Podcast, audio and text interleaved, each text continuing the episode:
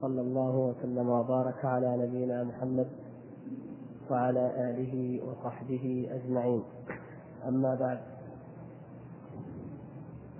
معذرة أولا على التأخر. ثم كما تعلمون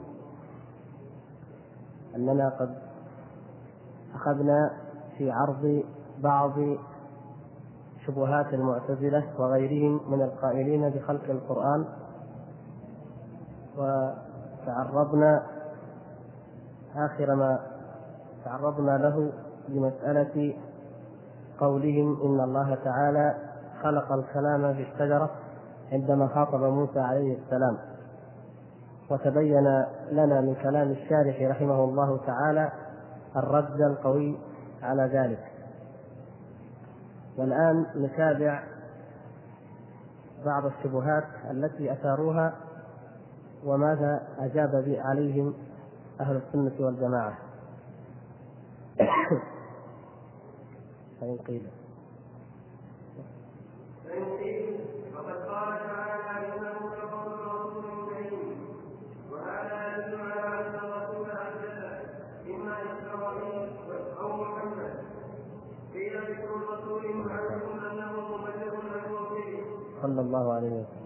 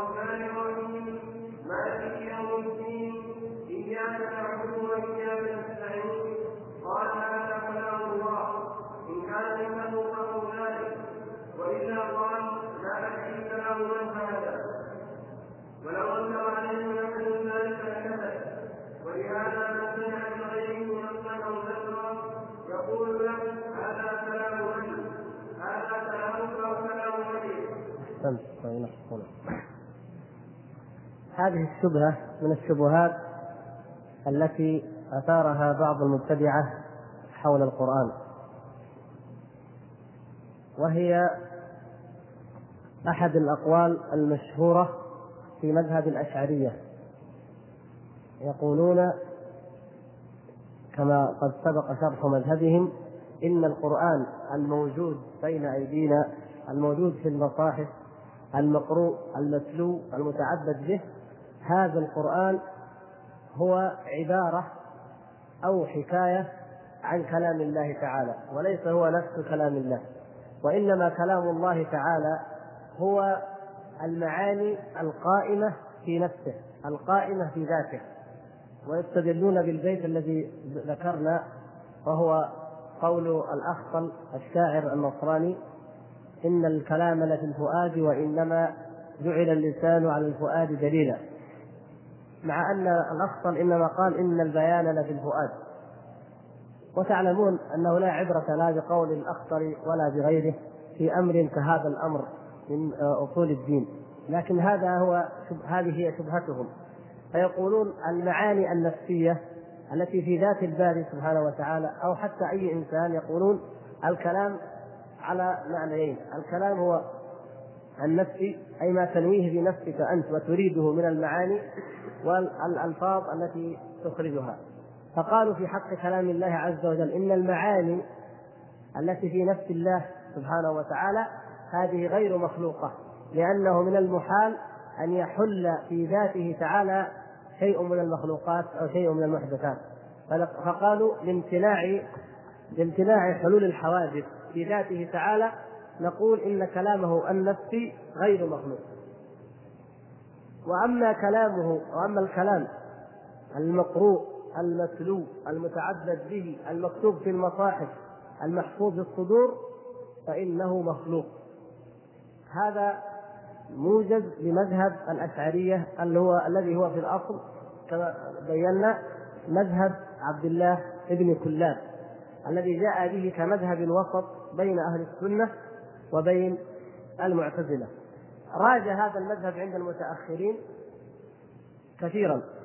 وكان من أول من آه، ذكر الاستدلال لقوله تعالى إنه لقول رسول كريم. وقال إن ذلك معناه أن الذي عبر أو نظم هذا النظم أو الكلام هو محمد صلى الله عليه وسلم.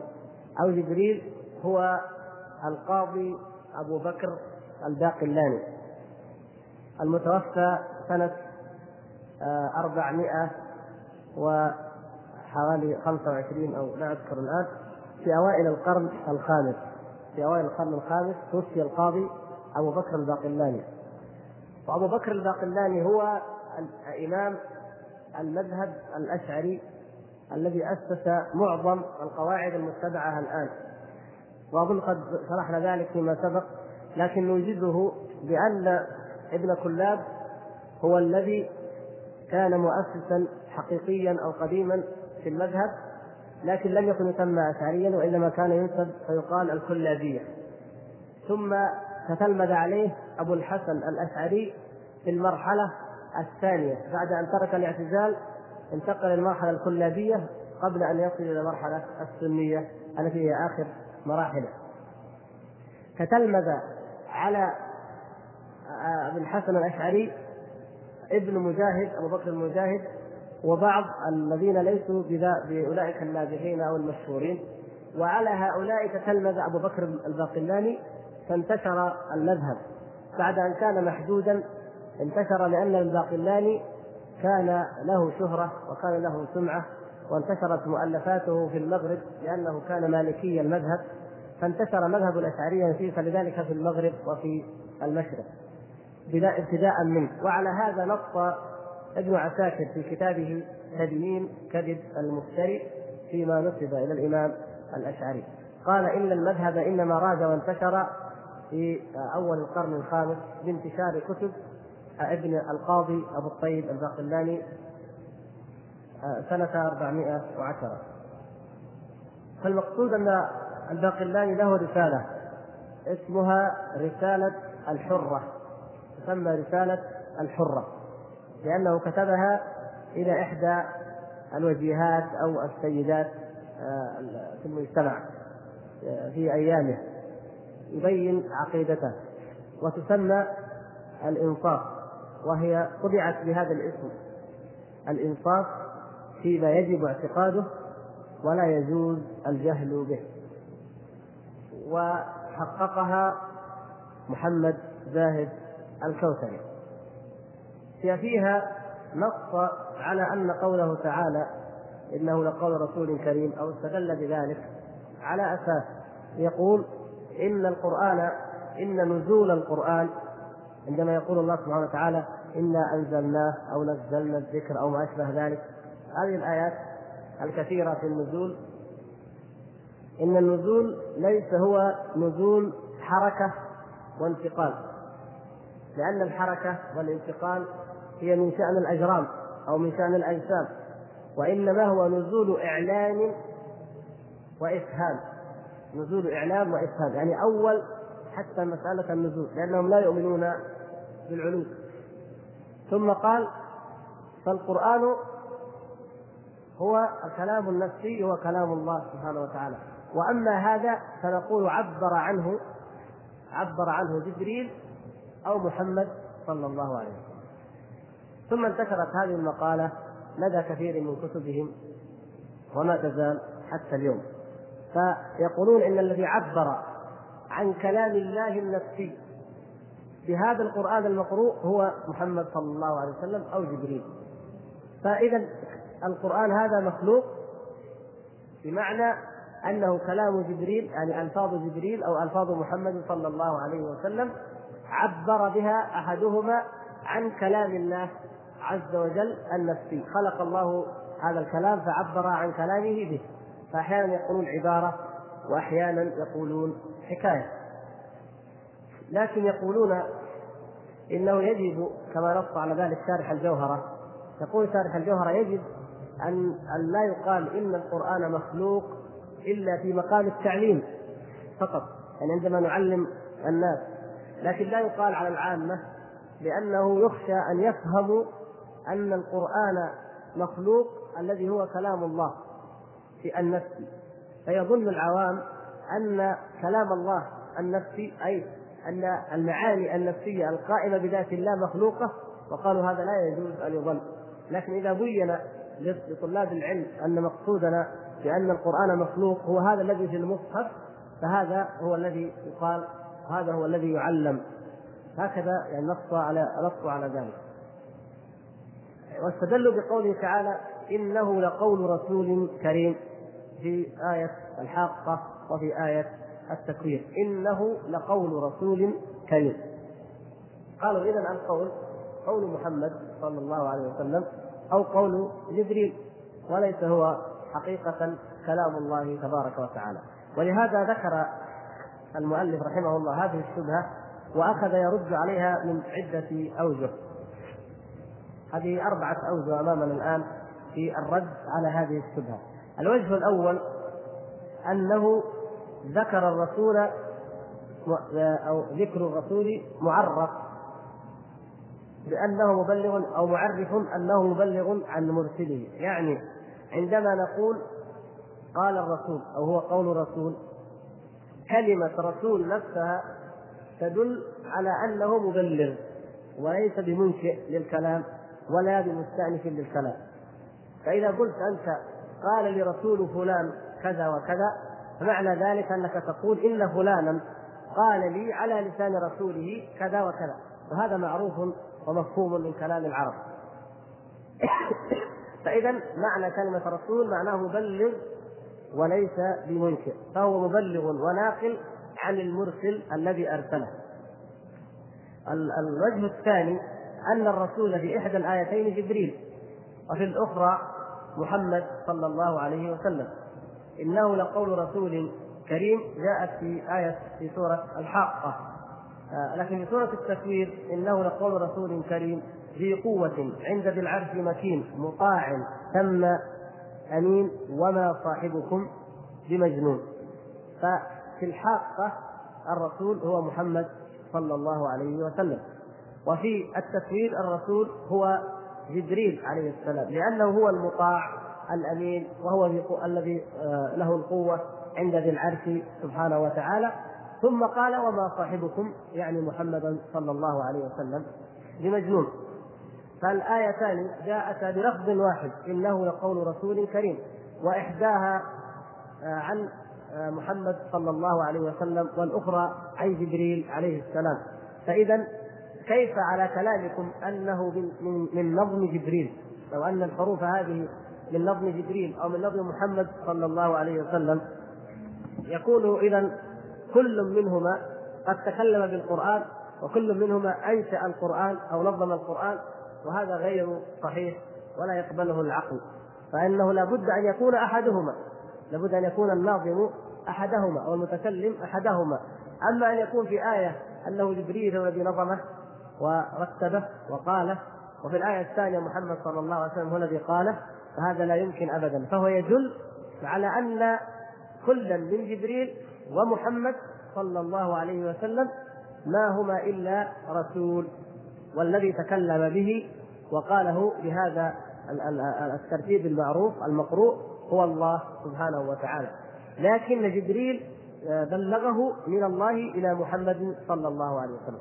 ومحمد صلى الله عليه وسلم سمعه من جبريل ثم بلغه إلينا. فهذا رسول من الله إلى محمد صلى الله عليه وسلم. ومحمد صلى الله عليه وسلم رسول أي آه، واسطة بيننا نحن وبين جبريل عليه السلام. فالذي تلقاه من الله عز وجل حفظه وهو أمين ولم يزد فيه ولم ينقص والذي سمعه منه أيضا هو محمد صلى الله عليه وسلم وليس في إمكانه أن يزيد أو ينقص وإلا لحصل له الوعيد الذي توعد الله تعالى به في سورة الحاقة وفي سورة الإسراء وغيرهما. فإذا آه، الإضافة هنا للتبليغ. كما قال الشارح لأنه لو أحدثه أحدهما أو تكلم به أو نظمه أحده أحدهما لم تنع أن يكون الآخر محدثا ومنظما له. فتبين لنا إذا آه، وجهان نعلم بهما آه، خطأ الشبهة التي ذكرها هؤلاء. والوجه الثالث يقول الشارح فقوله رسول أمين دليل على أنه لا يزيد في الكلام الذي أرسل بتبليغه ولا ينقص منه بل هو أمين على ما أرسل به يبلغه عن مرسله. علق الشيخ هنا كما علق الشيخ أحمد شاكر في الطبعة القديمة. يقول الشيخ أحمد شاكر رحمه الله آه، إن هذه الآية التي ذكرها الشارح إنه لقول رسول كريم. جاءت مرتين في سورة الحاقة آية 40 سورة التكوير آية 19 ثم في التكوير قال ذي قوة عند ذي العرش مكين مطاع ثم أمين يقول فتعبير الشارح بقوله وأيضا فقوله رسول أمين فيه شيء من التساهل. لم يرد به حكاية التلاوة. لم يرد به حكاية التلاوة. يعني ليس هناك آية تقول رسول أمين من من الآيتين. وإنما أراد المعنى فقط. ولو قال وأيضا فوصف الرسول بأنه أمين كان أدق. وأجود. وهذا معنى واضح ظاهر لكم. يعني فقوله رسول أمين المقصود وصف الله تعالى للرسول بأنه رسول أمين هذا هو المراد. دليل على أنه لا يزيد في الكلام فهو أمين. لا يزيد في الكلام الذي يؤمر بتبليغه ولا ينقص منه شيئا فهو رسول أمين. فإذا لو كان هو الذي ينشئ الكلام ويحدث الكلام من عند نفسه لما كان لهذه الصفة ميزة. فإن الإنسان لا يقال عنه إنه أمين في كلامه إلا باعتبار ما ينقل أو يتكلم به عن الغير. أما إذا تكلم عن نفسه هو فلا يقال إنه أمين فيما فيما قال عن نفسه. يقال صادق مثلا أو ما أشبه ذلك. فإذا هذا وجه ثالث من الوجوه الدالة على بطلان ما يدعون الوجه الرابع إن الله سبحانه وتعالى قد كفر من جعله من قول البشر. الله تبارك وتعالى كفر كفار قريش أو بعضهم أو كل من قال إن القرآن من كلام البشر. ولا شك في كفر من قال ذلك. لكن ما الفرق إذا يقول شيخ الإسلام ابن تيمية إن الفرق بين هؤلاء الذين يقولون يعني الأشعرية الذين يقولون إن القرآن له معنيان المعنى النفسي غير مخلوق وهذا الذي في المصاحف مخلوق من كلام البشر أو من كلام جبريل أو محمد صلى الله عليه وسلم. وبين الكفار الذين قالوا إن هذا إلا قول البشر الكفار يقولون إن القرآن قول البشر بمعنى أنه معناه وحروفه من كلام البشر. يعني لم ينزل الله عز وجل هذا القرآن ولم يتكلم به وليس هو كلام الله. هذا واضح أن هذا هو ما يقوله الكفار وما كذبوا به النبي صلى الله عليه وسلم. وقالوا أساطير الأولين اكتسبها فهي تملى عليه بكرة وأصيلا. وقالوا إنما يعلمه بشر. وأمثال ذلك. فيقول شيخ الإسلام ابن تيمية إن هذا هذا القول من الأشعرية فيه مضاهاة للمشركين في نصف قولهم يعني كأنهم نصف قول المشركين. المشركين قالوا اللفظ والمعنى وهؤلاء قالوا اللفظ من كلام البشر. فهم فيهم نصف ما قال المشركون. ومعلوم باتفاقنا نحن والأشعرية وغيرهم أن المشركين كفار لأنهم ادعوا أن هذا القرآن هو من كلام البشر. يقول الشيخ فمن جعله قول محمد صلى الله عليه وسلم بمعنى أنه هو الذي أنشأه وتكلم به من عنده فقد كفر. ولا فرق بين أن يقول إنه قول بشر أو جني أو ملك. يعني إلى أي إنسان إلى أي مخلوق نسب إلى غير الله عز وجل نسب على أنه هو الذي تكلم به وابتدأه من عند نفسه فإنه يكفر. كل من ظن ذلك أو زعم ذلك في القرآن فإنه يكفر. وهذا الوجه أيضا واضح إن شاء الله تعالى. ثم ينتقل إلى الاستدلال بما هو معروف في كلام العرب وفي كلام الناس أجمعين وهو أن الكلام إنما هو كلام من قاله مبتدئا لا كلام من قاله مبلغا. هذا شيء معروف عند الناس. فإذا قيل كلام من هذا فإنما يسأل عن الذي أنشأه وتكلم به واستأنفه وابتدأه. لا من بلغه أو حكاه أو نقله. ويضرب بذلك أمثلة مثلا المعلقة المشهورة التي هي أشهر الشعر عند العرب معلقة امرئ القيس قفا نبكي من ذكرى حبيب ومنزلي وسقط اللواء بين الدخول فحوملي إلى آخر هذه المعلقة مثلا. يقول من سمع قائلا يقول هذا قال هذا شعر امرئ القيس هذا كلام امرئ القيس.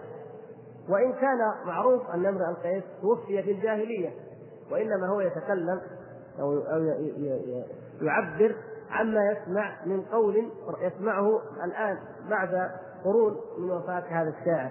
ولكن المقصود ليس هو كلام من ينطق به الآن وإنما كلام من ابتدأه ومن قاله أولا.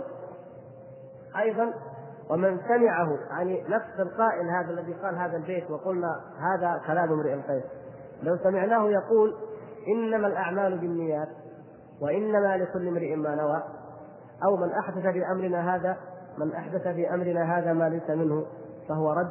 أو نحو ذلك قلنا هذا كلام رسول الله. صلى الله عليه وسلم. هل معنى هذا أن هذا الإنسان واقف أمامنا هو رسول الله صلى الله عليه وسلم؟ عياذا بالله ما هو هذا؟ لكن هو ينقل ويحكي كلاما لغيره. فالكلام اذا يطلق على من أو لمن ينسب لمن تكلم به مبتدئا أول من قاله. أما هذا فهو ناقل وينقل كلام النبي صلى الله عليه وسلم. طيب اذا ابتدأنا بالشاعر ثم انتقلنا إلى من؟ إلى الرسول صلى الله عليه وسلم. طيب ننتقل إلى درجة ثالثة. لو أن هذا القائل هذا القائل نفسه قال الحمد لله رب العالمين الرحمن الرحيم مالك يوم الدين أو مثلا تبارك الذي بيده الملك وهو على كل شيء قدير أو نحو ذلك. فماذا نقول؟ نقول هذا كلام الله. نفس الشيء نقول هذا كلام الله. هل يعني هذا أن هذا هو الله؟ والعياذ بالله الذي يتكلم وينطق بهذه الألفاظ؟ لا. لكن هذا كلام الله الكلام لمن ابتدأ ولمن تكلم به. وأما هذا الرجل فهو ينقل أو يحكي أو يقرأ كلام الله عز وجل بلسانه. ليس أكثر من ذلك. إذا هذا هو الذي يعني من الأوجه المعروفة بالبداهة وبالدليل العقلي الواضح أن القرآن هو كلام الله عز وجل ولا يخرجه عن ذلك أن أحدا يقرأه أو يكتبه أو يسمعه. ولهذا يقول لو أن هذا الرجل يعني الذي يعلم أن هذا كلام الله قال القرآن كلام الله عندما سمعه. لو قال لا أدري كلام من هذا وهو فعلا لا يدري يعني لا يدري فيأتي أحد يقول كيف ما تدري وهذا واقف أمامك يتكلم؟ يقول لك لا أنا أنا قلت لا أدري كلام من هذا. ما أقصد الذي ينطق به الآن. لا أدري كلام من يعني لا أدري من الذي استأنف الكلام. بينما الذي يتكلم الآن أمامي واضح أعرفه لكن هو هو ليس من عنده. فلو تكلم أحد أمامك بكلام وأنت تعلم أن هذا الكلام ليس كلام هذا الإنسان نفسه إنما ينقل أو يقرأ كلاما لإنسان آخر وتقول لا أدري كلام من هذا. ما أدري هذا كلام من. لأن أنت تعرف هذا الذي أمامك. اذا المقصود أنك تسأل أو تتساءل من الذي ابتدأ الكلام ومن الذي قاله في الأصل. فهذا دليل فطري واضح بدهي على بطلان دعواهم وزعمهم بأن النبي صلى الله عليه وسلم أو جبريل عليه السلام هو الذي نظم هذه الحروف أو قال هذه الحروف الموجودة والمكتوبة والمقروءة وأن كلام الله هو فقط المعنى النفسي القائم بذاته الذي ليس هو صوت ولا حرف ولا يمكن أن يسمعه أحد. بأي وجه من الوجوه. هذا هو موجز الأوجه الأوجه التي ذكرها الشارح رحمه الله في نقض هذه الشبهة. وفي الجملة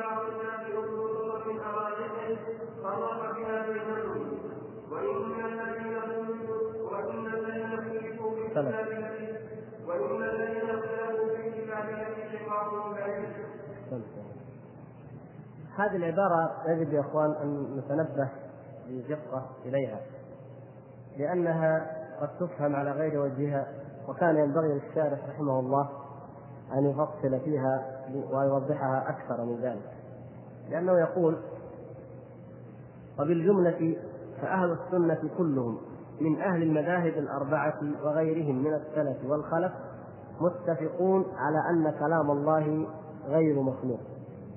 ولكن بعد ذلك تنازع المتأخرون في أن كلام الله هل هو معنى واحد قائم بالذات أو أنه حروف وأصوات تكلم الله بها بعد أن لم يكن متكلما أو أنه لم يزل متكلما إذا شاء ومتى شاء وكيف شاء وأن نوع الكلام قديم. الشيخ رحمه الله هو يريد أن يقول إن المعتزلة أو الذين قالوا إن كلام الله مخلوق هكذا بإطلاق وبدون تحفظ هم مخالفون للأمة كلها لمجموع الأمة كلها. وإلا فإن أكثر الأمة يقولون إن القرآن غير مخلوق وإنما اختلفوا في مفهوم القرآن هل هو المعنى القائم بالذات أو هو الألفاظ والمعاني معا والحروف والأصوات معا أو أنه بدأ له الكلام بعد أن لم يكن متكلما. كما هو مذهب الكرامية مثل ما سبق معنا. المقصود إن هذه العبارة فيها إجمال. وذلك لأن أهل المذاهب الأربعة أتباع الأئمة الأربعة وغير ذلك في الحقيقة قد انقسموا في الأصل كما بينا أصل الفكرة تاريخيا إلى من يقول إن القرآن مخلوق هكذا بإطلاق اللفظ والمعنى وهؤلاء هم المعتزلة ومذهبهم واضح. وإلى الذين يتبعون الأئمة ويتبعون السلف والأئمة الأربعة كلهم ولله الحمد على هذا القول وهو أن القرآن كلام الله ألفاظه ومعانيه غير مخلوق. وحدث الرأي الثالث البدعة الثالثة حدثت. وقد نص العلماء على أن القول أي قول أي قولين اختلفا إذا اختلف السلف على قولين أو اختلف السلف الصالح فقالوا قولا وخالفهم. إذا خالف السلف الصالح رجل أو طائفة فأحدثت قولا بخلاف ما كان عليه السلف فأصبحت المسألة الخلاف فيها على رأيين أو على قولين فإنه لا يصح لأحد أن يأتي فيحدث قولا ثالثا. لماذا؟ لأنه إذا كان هذا القول مبتدع القول الموافق المخالف لمذهب السلف مبتدع فإحداث قول ثالث هو زيادة في الابتداع. إنما الواجب أن يتبع ما قاله السلف ولا ينظر إلى غيره بإطلاق ولا تعتبر المسألة خلافية.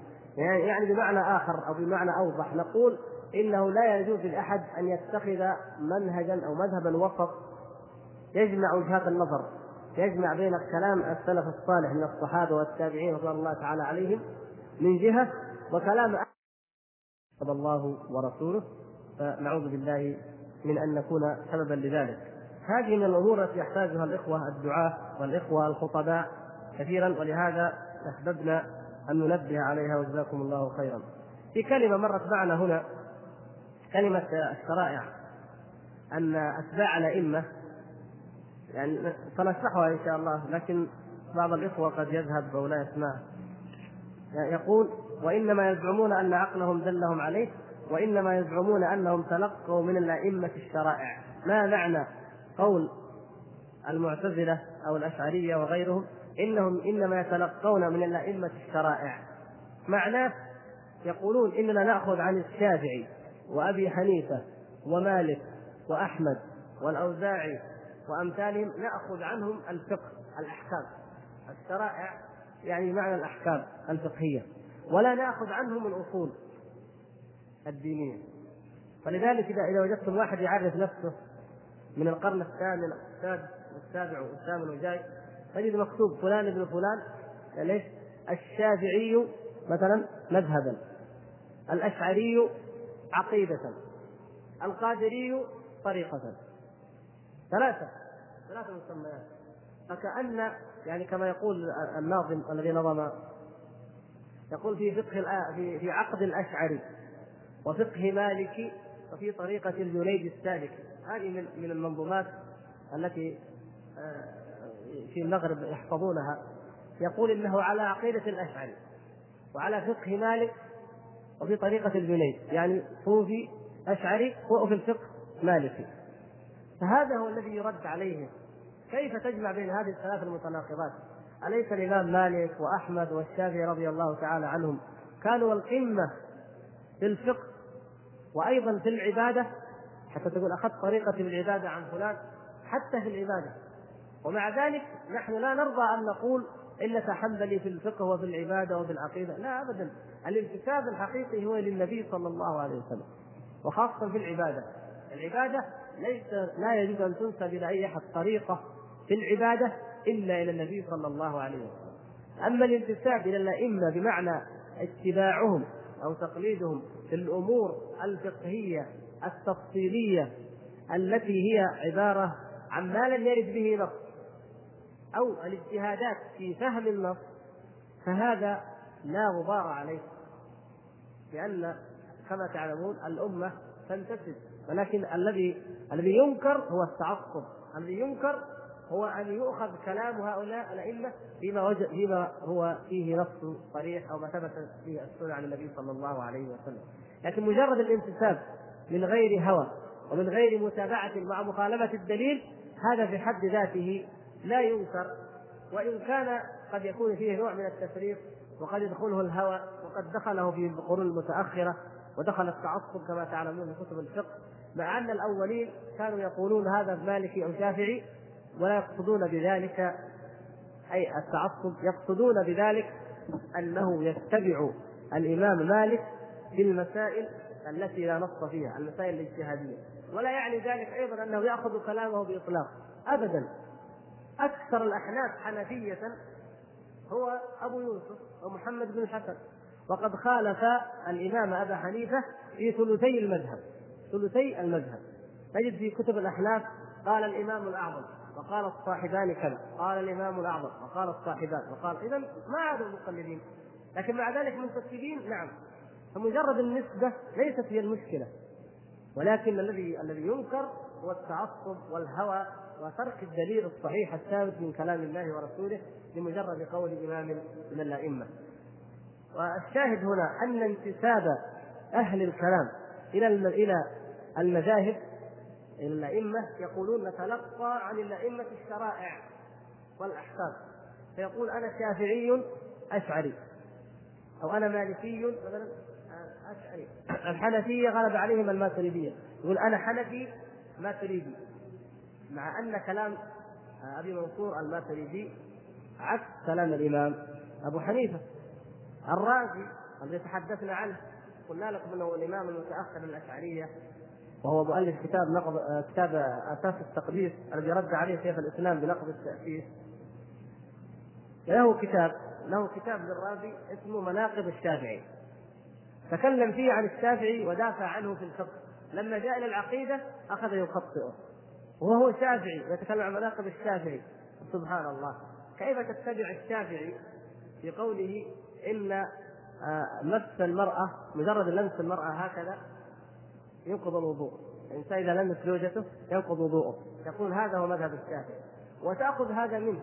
ولا تأخذ من الشافعي قوله إن الإجماع قد وصل أو نقل على أن الإيمان قول وعمل. على الإيمان بآيات الصفات وأحاديث الصفات كيف لا تؤخذ من الشافعي؟ كيف لا يؤخذ من الشافعي الإيمان بالقدر؟ إذا لم نأخذ منهم الأصول التي هي أهم ما اعتنوا به وأهم ما تعلموه وأهم ما بلغهم إياه وعلمهم إياه مشايخهم فكيف نتشدد في متابعتهم وننتسب إليهم في الفروع ولا نأخذ منهم هذه الأصول ثم أعجب من ذلك أن الأئمة الأربعة متفقون في الأصول فسبحان الله الشيء الذي متفقون عليه الأربعة بل السلف قاطبة لا نأخذ عنهم ونأخذ عنهم المسائل التي انفرد بها بعضهم عن بعض وفيها خلاف وقد يكون مذهب المذهب الذي اتبعناه نحن هو المرجوح وغيره الراجح. هذه الأمور لو فكر فيها العاقل لوجد أن خطأ أولئك المنتسبين إلى الأئمة في الفروع دون الأصول ظاهر لمن تأمله.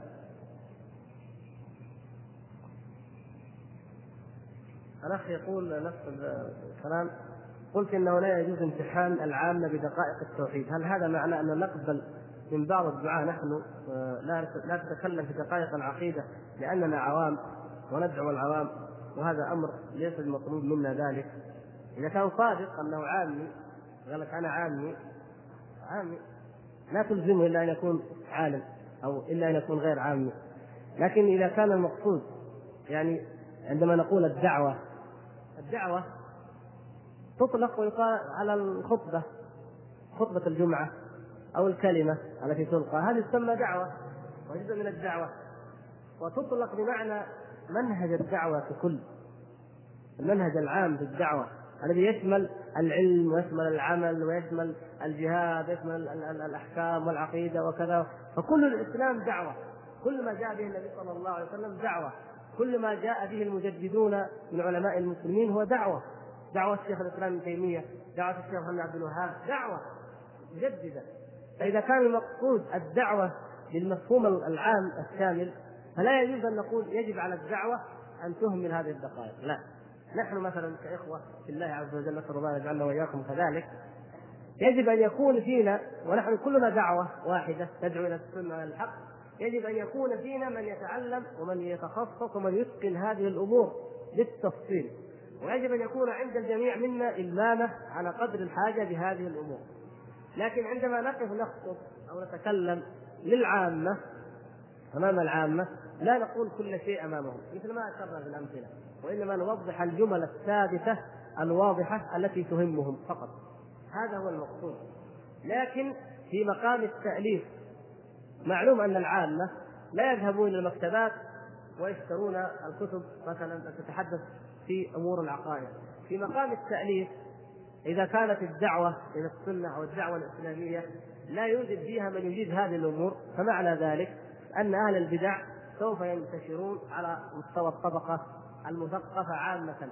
ويبقى أنت معك العوام والعوام كما أشرنا هم يتبعون فيما بعد الأكثر والأشهر أو الذي ينشر فيهم هذه الأمور فسينشرها المثقفون إلى العامة فهذا من باب أن ينزل الناس منازلهم في الفهم فقط أن تخاطب الإنسان على قدر فهمه وعلى قدر ما يستوعب من الحق ولا تخاطبه ما لا يفهم وما ما يعجز عن وهو أحوج ما يكون إلى ما هو قبل ذلك وأهم منه بالنسبة له وما هو واجب عليه. فلكل شيء قدر وكل الأمور تؤخذ بميزان دقيق فلا إفراط ولا تفريط.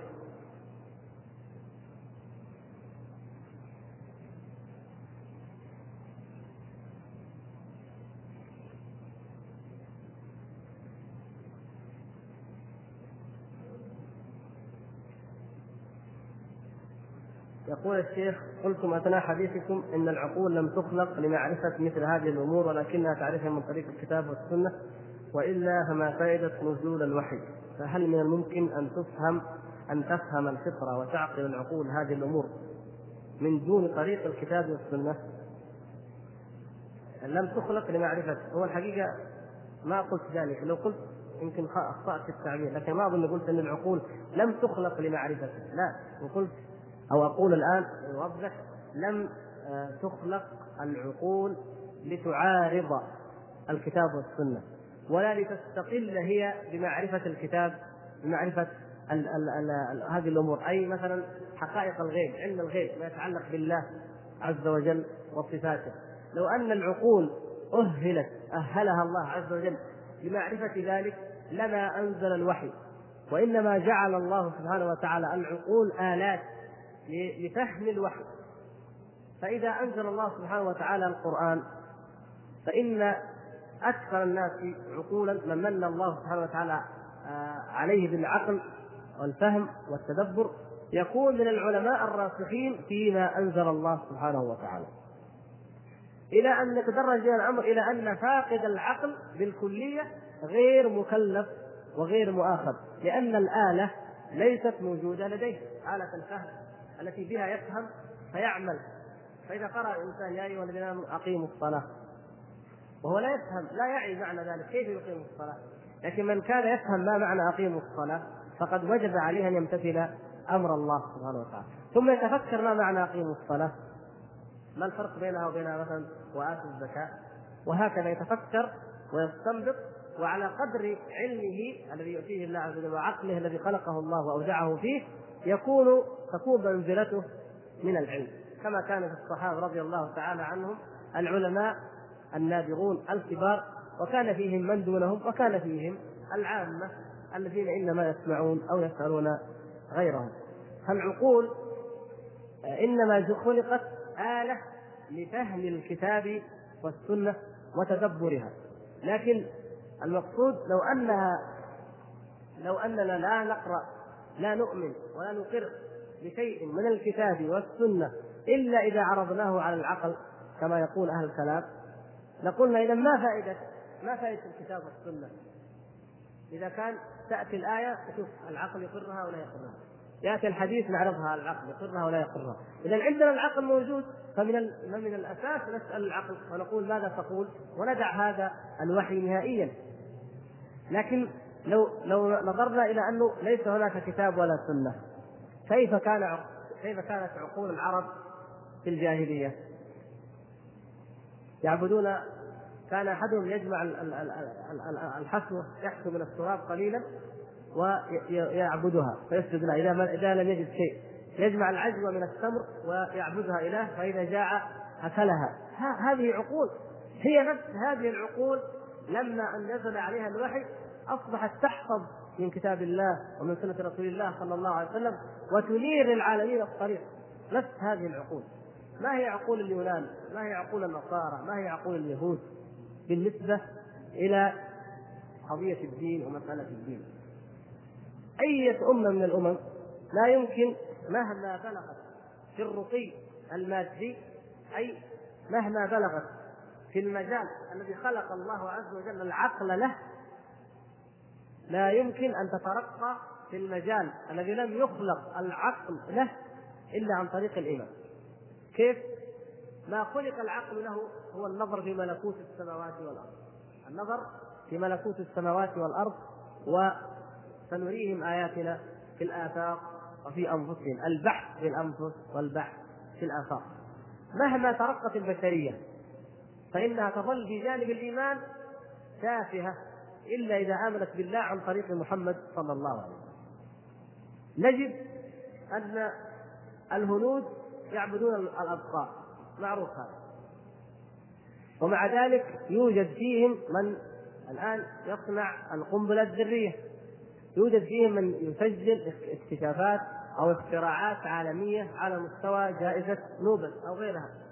ولكن مع ذلك يعبدون البقرة. هذا نفسه. لو سألته من ربك؟ من إلهك؟ هل تعبد البقرة؟ يعترف بأنه يعبد البقرة مع أنه يصنع القنبلة الذرية. انظر الفرق. الشيء الذي الذي أعمل عقله فيه وعقله خلق له أبدع فيه. لكن لما أراد أو أفكر بعقله في الشيء الذي ما خلق العقل له وقع في الحضيض ابدا.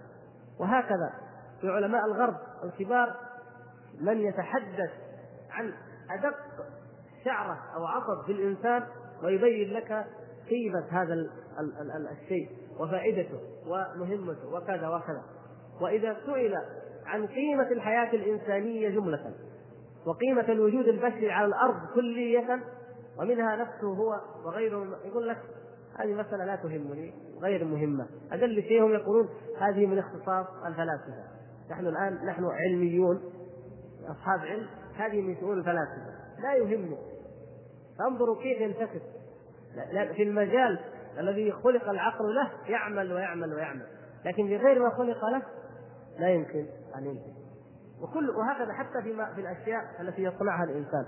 أنت إذا صنعت القلم لتكتب به تكتب به وتستفيد من الكتابة.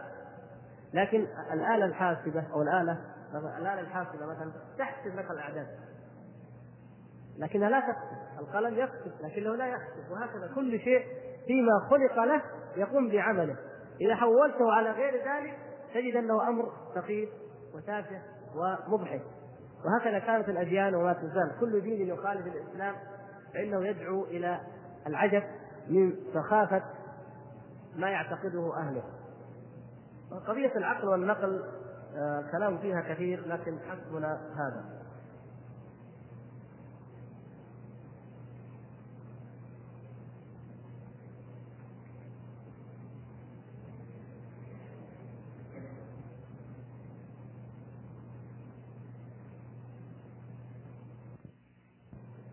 نفس قضية الكلام يقول الأخ وما محمد إلا رسول قد خلت من قبله الرسل. سمعت أن هذا قول صحابي نزل به القرآن نصا إذا صح ذلك فكيف نقول إن ذلك كلام الله؟ ولا غرابة إذا صح ذلك فعلا إن صح. كما ذكر العلماء عن عمر رضي الله تعالى عنه لما سمع قوله تعالى ولقد خلقنا آه، خلقنا الإنسان من نطفة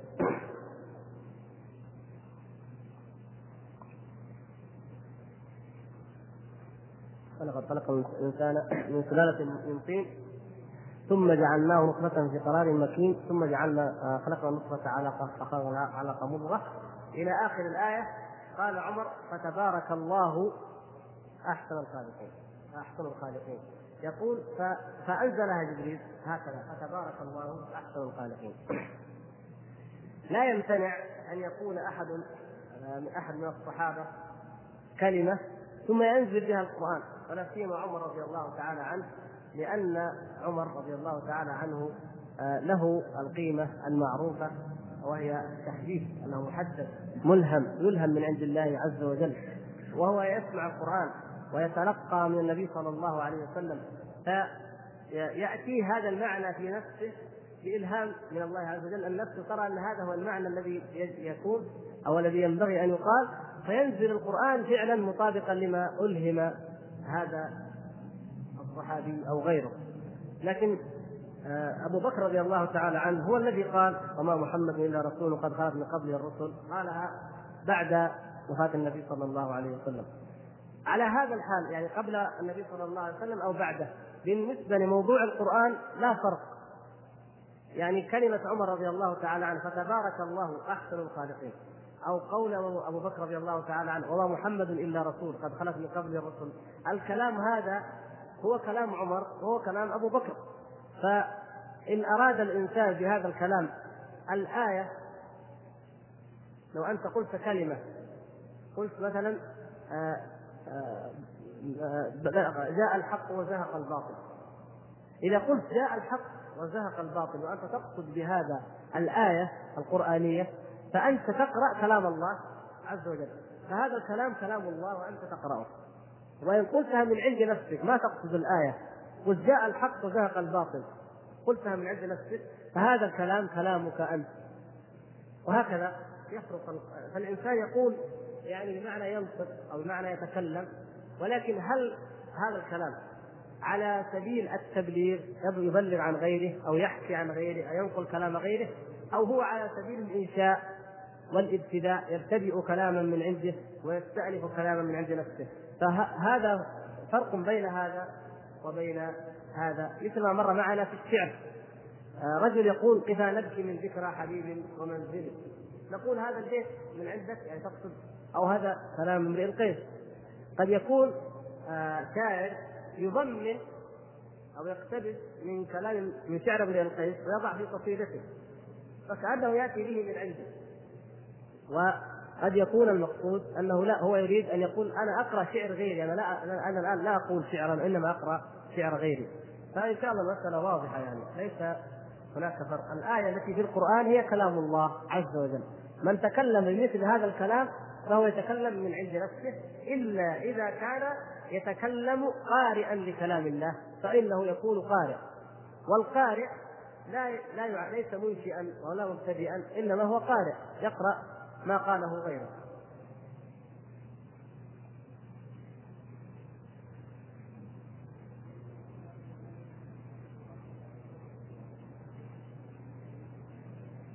نعم قرأها في خطبته لما أن قال بعض الصحابة ما مات رسول الله صلى الله عليه وسلم وكان منهم عمر.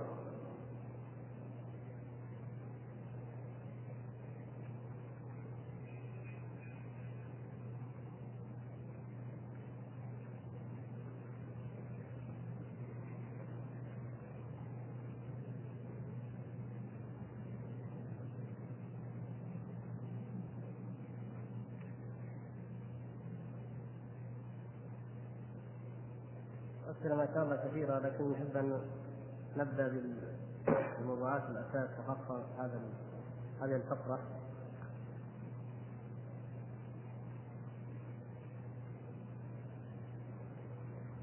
يمكن بمناسبة ذكر المذهب الكلابية والأشعرية كثرت الأسئلة عن آه، الصلاة خلف الأشعرية أو كيف نشأ مذهب الأشعرية. وأظن أن الأمر قد نحدث عنه ولا نستطيع أن نطيل فيه الآن. وإنما موجزه أن أصحاب البدع عموما إن كانت بدعتهم مكفرة. إن كانت بدعته صاحب البدعه إن كانت بدعته مكفرة كمن يدعو غير الله أو يستغيث بغير الله أو يعتقد أن الصحابة رضوان الله تعالى عليهم كلهم كفار ارتدوا يعني هذا يكذب كلام الله عز وجل. أو أن عائشة رضي الله تعالى عنها الطاهرة المطهرة أو أنها ارتكبت الفاحشة والعياذ بالله. كل شيء فيه تكذيب للقرآن أو كفر. فمن كان يعتقد ذلك من أهل البدع كالروافض أو المشركين القبوريين وأمثالهم فهذا الصلاة خلفه لا تجوز ولا تصح.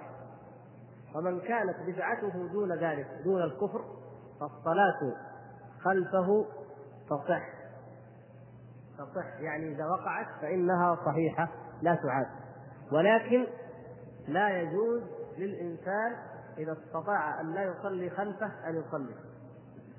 بل يعني قال العلماء لا تجوز الصلاة يعني لا تجوز خلفهم. إنما لو فعلها الإنسان لو فعلها تصح صلاته. لكنها لا تجوز. يعني يكون قد ارتكب محظورا أو منهيا عنه في هذه الصلاة. ولكل قاعدة ضوابط لابد أن نعرفها. آه، أو لكل حالة. إذا كانت المصلحة في هجر أهل البدع واضحة وهم قلة فيجب على الأمة جميعا أن تتعاون في ترك الصلاة خلفهم. ولا تقر وجودهم أئمة أصلا. لكن إذا كان الإنسان في بيئة البدعة فيها ظاهرة وكثيرة ومنتشرة فعليه هو في نفسه أن يتحرى أن يصلي خلف أهل السنة ولا يصلي خلف أهل البدعه لكن لو أنك مررت بمكان لا تعرفه أو كنت في بلد تنتشر فيه هذه البدع ولا تعرف هذا الإمام وبعد أن صليت أخبرت أن هذا الإمام آه، فاسد العقيدة ولكنها آه، بدعة لا تخرجه من الملة فإن صلاتك صحيحة. أو ما سألت أنت نهائيا صليت وذهبت فإن صلاتك صحيحة. والله سبحانه وتعالى لم يكلفنا أن ننقب أو أن نسأل عن كل إنسان يصلي خلفه. ولو فعل ذلك عز وجل لحرج علينا. والله تعالى يقول ما جعل عليكم في الدين من حرج. وإلا لو كان ما أصلي خلف أحد في طريق ولا في بلد ولا إلا بعد أن اتاكد من عقيدته لكان هذا مشقة. لكن لو أنا ذهبت إلى بلد معروف أنه أن أن المساجد فيه تبنى على القبور. في هذا البلد كله معروف. إذا أنا عندي قاعدة معلومة فلا أصلي في هذه المساجد ولا أصلي خلف أئمتها وإنما أسأل أين مساجد أهل السنة؟ هل لأهل السنة مساجد في هذا البلد؟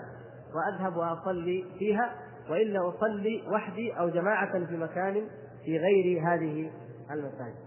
وهكذا يعني كل كل شيء له ضابط. بالنسبة لل يعني الأشعرية كتاريخ ما أظن أن الوقت الآن يسمح لنا بالحديث عنه. آه، هل هذه العبارة صحيحة؟ مذهب السلف أحكم ومذهب الخلف أحكم وأعلم. هي العبارة ما هي كذا.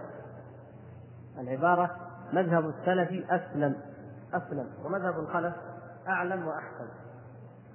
وأحد الإخوة سأل يقول إن شيخا ضالا لا نريد أن نذكر اسمه المهم أنه سمعه يقول آه، ينكر حقيقة اليد في أحد الأحاديث له آه، ويفسر قوله تعالى بل يداه مبسوطتان لأنه ليس له يدان حقيقة. كل شيء هالك إلا وجهه إلى غير ذلك. المهم هو نفس يعني هذا الشيخ هو على نفس هذه العبارة. يقولون مذهب السلف أسلم. يعني مذهب السلف عندهم أنك تقرأ الألفاظ ألفاظ النصوص كذا قراءة اللفظ فقط وتقول نؤمن بها ونفوضها إلى الله ولا تبحث في معناها ولا تسال عنه ولا تعرف حقيقته ولا تعتقده يقول هذا أسلم لأنه ما تخوض في التفاصيل فهذا أسلم. هذا في نظرهم هم مذهب السلف. ومذهب الخلف أعلم وأحسن. كيف؟ يقول لك لأنهم يأتوا على كل آية من آيات العقيدة ويبين المجاز الذي فيها ويستدل على هذا المجاز بكلام العرب وغيرهم ويرد بذلك على أهل الإنكار الفلاسفه أو أمثالهم الذين يقولون إن أهل إن المسلمين مشبهة وإن المسلمين مجسمة. فلهذا هم أعلم. ليش أعلم؟ لأنهم يجوا على كل آية من الآيات ويناقشوها بالنقاش العقلي. فهم أعلم من الذي يؤمن بالجملة هكذا ويمشي واحكم لأنهم عندهم مناهج مضبوطة. المجاز أنواعه وأحكامه مثلا التأويل وشروطه وكيف صفاته فعندهم منهج منضبط فيقول هذا أعلم وأحكم. إن كان المقصود من السلف هم السلف الصالح الصحابة والتابعون وخير القرون فإن هذه الكلمة من أعظم الافتراء والإفك وهي قريب من قول الروافض. في أصحاب النبي صلى الله عليه وسلم. أن احدا يتخيل أو يتصور أن الأجيال المتأخرة من أهل البدع وأهل الكلام أعلم وأحكم بدين الله عز وجل من السلف الصالح الذين هم الصحابة والتابعون. بل النبي صلى الله عليه وسلم هو معلمهم وقدوتهم في ذلك. فهذا بلا شك من أعظم الافتراء والاثم وإن كان المقصود السلف الذين هم سلف هؤلاء المتكلمين. لأن بعضهم يعني نقول هذا يجب أن ننتبه لها لهذا أن بعضهم يطلقها ويعني به سلفهم هم من أئمتهم قبل أن تقنن قوانين التأويل. فكانوا لا يعرفون من مذهب السلف إلا التفويض ويقولون نمرها كما جاءت يفهمونها أنك تقرأ الألفاظ ولا تبحث فيها. الرحمن على العرش استوى يقول اقرأها زي ما هي بس لا تتكلم فيها. لا تثبت الاستواء ولا تنفيه ولا شيء بس اقرأها وانت ونص بعضهم قال إن آه، السلف الصالح كانوا على هذا. هم سلف أهل البدع يقولون إن السلف الصالح كانوا على هذا التفويض لأنهم كانوا مشغولين بالجهاد وبالفتوحات ولم يكونوا يفكرون في أمثال هذه المعاني. فنحن أيضا لا نفكر فيها بالمرة ولا نفسرها بالمرة ولا نعتقد أن لها معنى بل نفوضها فجاء بعدهم ناس قالوا لا إن كان أئمتنا هؤلاء عجزوا عن معانيها فنحن عندنا علم أننا نفسر معانيها ونخرجها وفق القواعد اللغوية البلاغية التي وضعناها وفق قوانين التأويل التي وضعناها فالإثنان متفقان على ماذا؟ على أنه لا تثبت الصفات الحقيقية لله سبحانه وتعالى، لا يثبتونها لله، لكن منهم من يفوض ولا يثبت شيء لأنه يفوض الكل، الكيفية والمعنى. ومنهم من لا يثبتها لكنه ليش يؤولها ويخرجها بتخريجات المجازيه وأمثالها. فعلى هذا القول نستطيع أن نفهم أن الناس اذا ينقسمون إلى ثلاثة أقسام أو يعني جملة الكلام في الصفات. في الجملة لا على أساس الفرق ولكن في الجملة. السلف الصالح كانوا يثبتون يؤمنون بمعاني الأسماء والصفات. ولهذا قال الإمام مالك أو ربيعة بن عبد الرحمن أو غيرهم قال؟ الاستواء معلوم. معلوم. ورد تفسيره في صحيح البخاري عن أبي العالية إلا أنه آه، على وصعد وارتفع وعلى وفسرها السلف باربع كلمات مثلا الاستواء. ورد عن السلف بأنه ارتفع وعلى